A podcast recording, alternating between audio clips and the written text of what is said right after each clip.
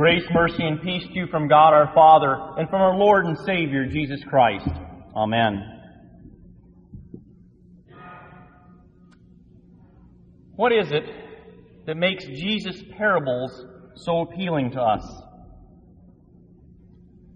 For one thing, of course, they're the Word of God, spoken directly to human beings by the incarnate God, and recorded for us and for all of His church through the power of the Holy Spirit. I think another thing that we tend to like about them is that they're rather accessible to us. Even without the explanations that Jesus often provided to his disciples, those of us who have been brought to faith by that very same Holy Spirit can pretty much recognize the parallels and analogies to the kingdom of heaven and to other matters that Jesus is trying to communicate to his hearers and to us. I think the most appealing aspect, though, is that it's so easy for us to see ourselves within the context of those parables. Last week, for example, the gospel lesson was also about the sowing of seeds. Some of that seed fell on the path and was gobbled up by birds. Some fell on rocky soil and sprouted up before withering. Some fell among thorns and also sprung up before being choked by them. And some fell on good soil and grew to a great harvest. We love to put ourselves into that story, don't we?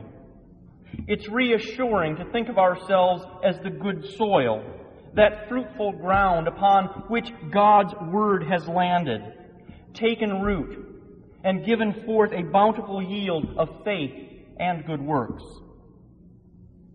The same goes for the parable in today's gospel lesson. We hear of good seeds and bad weeds, and there we put ourselves right in the middle of that story. We recognize ourselves as those sons and daughters of the kingdom, growing in the field of this world. There are plenty other of, of stalks of good seeds of the faithful believers around us. Unfortunately, the field is also infested by lots and lots of weeds. Those unbelieving ones who belong to the enemy, the evil one who temporarily rules this world. But we can put up with that inconvenience in this life, we're convinced, even though we don't like having to deal with all those weeds. We're confident about our future, perhaps even a little bit cocky. We begin to polish up our crowns of glory and choose the style and the trim of our white robes. Just wait, we think. At the time of God's choosing, the angels will come and make the harvest. We'll be brought into God's storehouse as His precious crop from the good seed. And all those weeds, they'll be thrown into the fiery furnace. It's a great feeling, knowing that one is a son or a daughter of the kingdom. And while we don't relish or revel in the terrifying fate of those who will turn out to be sons or daughters of the evil one, we do tend to look down upon them sometimes, don't we? Those poor fools, we think. They rejected the gospel when it was offered to them. They clung instead to the temptations and the promises of the prince of this world. Oh well, tough luck for them. Before you get too carried away, though, and start picking out your lavish accommodations in heaven, let's remember one thing very clearly, shall we? You and I are fundamentally and naturally no better than any weed in that field. Repent. You've got your own twisted roots. You've got your own curled and brown edged leaves. You've got your thorns and thistles your own bitter fruit, where God would have you bear sweet fruits of the Spirit, thirty, sixty, or a hundredfold. You know the sort of weed that you sometimes are. The enemy knows about those times too, and stands accusing you, daring you to stand before the good farmer and to dare to call yourself good wheat.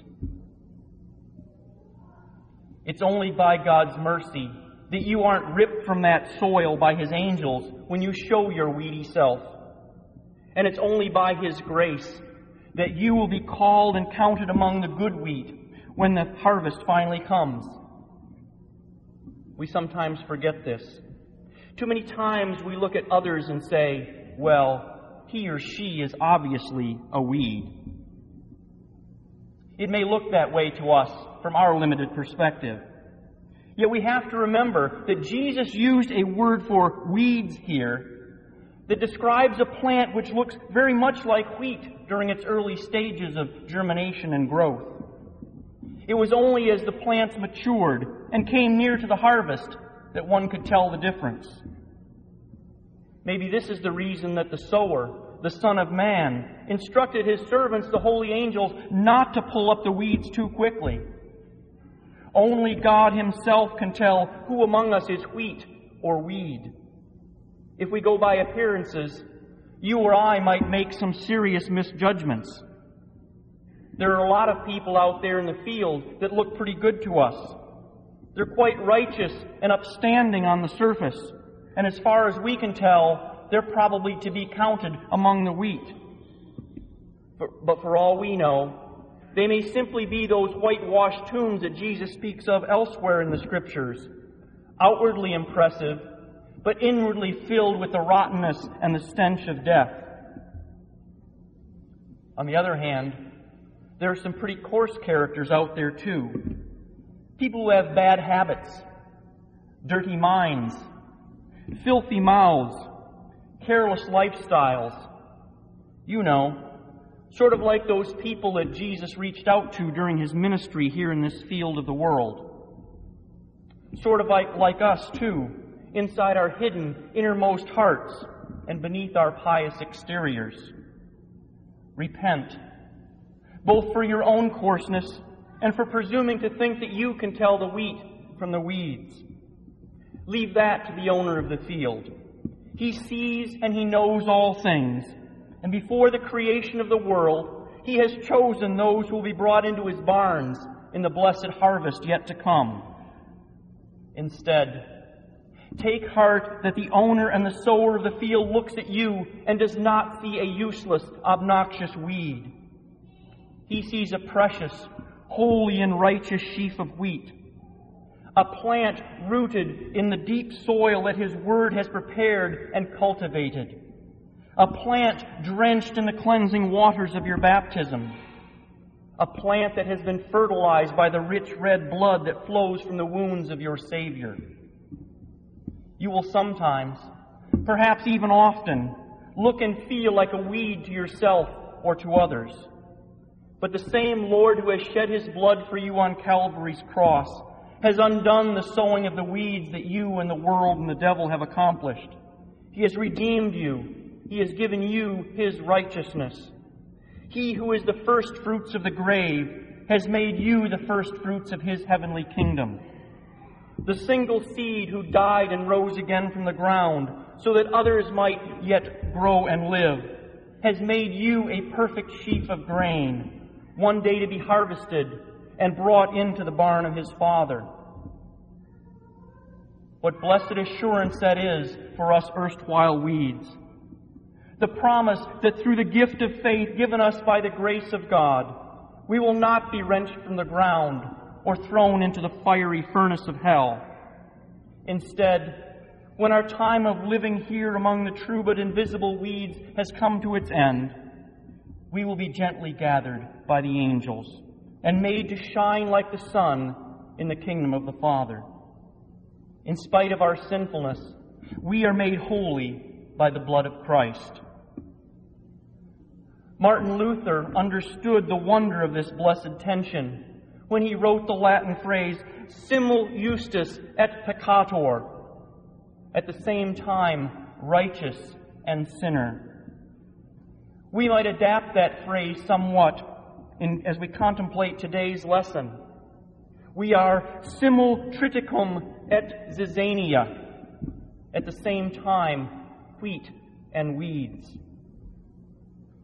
But your heavenly Father sees no weeds. He sees the perfect righteousness of Christ, the sinless one, even when he looks at you and at me. He sees the bountiful harvest of good wheat, standing healthy and strong, a fruitful multitude whose first desire, as ones made free in Jesus, is to please him. Unlike the way that only the owner of the field can tell the wheat from the weeds, and unlike the way that the Father sees only wheat when he looks at us for the sake of Christ, we do not have the capacity to tell for certain who the Father has chosen to be wheat and weeds. We are called, therefore, not to despise those who outwardly appear to be weeds to us. We are not given the task of uprooting the weeds or risking damage to the wheat hidden among it. We are simply to do what the field owner has tasked us with, carrying the message of his gospel to those who have ears, that they might hear it. We leave the final harvest, that final sorting of wheat from weeds and grain from chaff, to our Lord and to his angels. For we have a different sort of angel work. It's not the work of harvesting.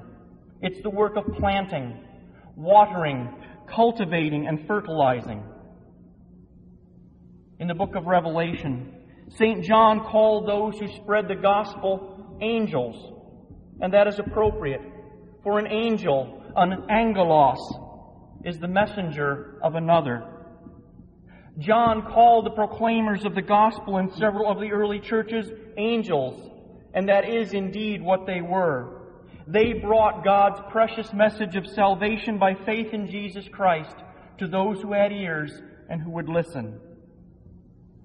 Go forth then, dear angels, enriched by the word, absolved on your knees, washed in the font, fed at the altar, equipped and sustained by the Holy Spirit.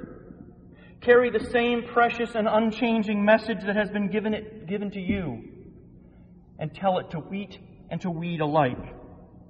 And know that your faithful and loving God will prosper your work according to his perfect will, gathering you and the fruit of all the good seed into his heavenly kingdom at the end of the age. In the holy and precious name of Jesus. Amen.